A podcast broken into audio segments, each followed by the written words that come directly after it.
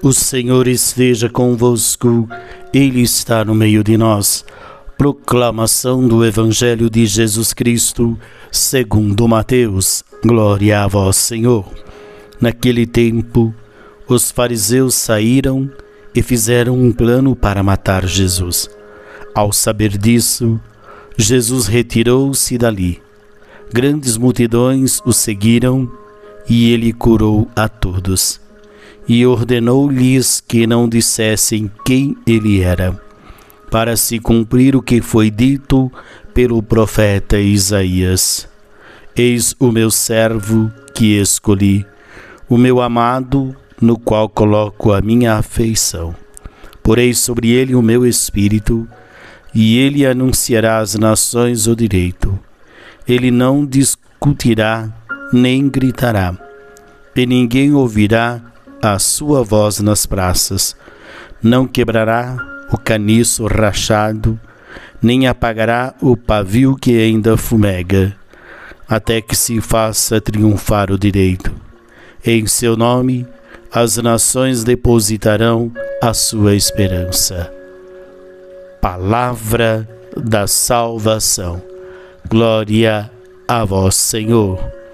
Muito bem, meus queridos irmãos e irmãs, o Evangelho nos convida então a ensinar o direito e a justiça.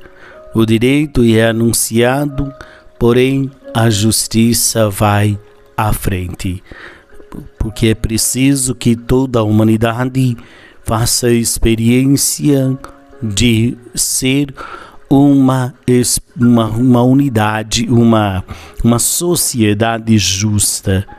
Mas diante disso não pode, não pode faltar a esperança.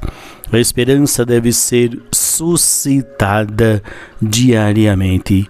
Por isso que Jesus ele age de maneira que as pessoas têm o desejo de se aproximar dele, porque ele não oprime, ele age na mansidão. A sua conduta é uma conduta que liberta, uma conduta que acolhe e que devolve a força para aquelas pessoas que se sentem desanimadas, cansadas, abatidas. Jesus vem restaurar toda essa dignidade. Então, até por isso, os poderes de seu tempo querem matá-lo. Lógico, Jesus vem trazer uma proposta diferente. Com isso, as autoridades se sentem ameaçadas. Então, com a atitude de Jesus, o que floresce é a graça que fora derramada nos corações das pessoas. Portanto, meu irmão, minha irmã, que nós possamos nesse dia viver na esperança, praticando a justiça, sendo acolhedores. O Senhor esteja convosco, Ele está no meio de nós. Abençoe-vos o Deus Todo-Poderoso, o Pai, o Filho e Espírito Santo. Amém. Um bom sábado para você. Paz e bem.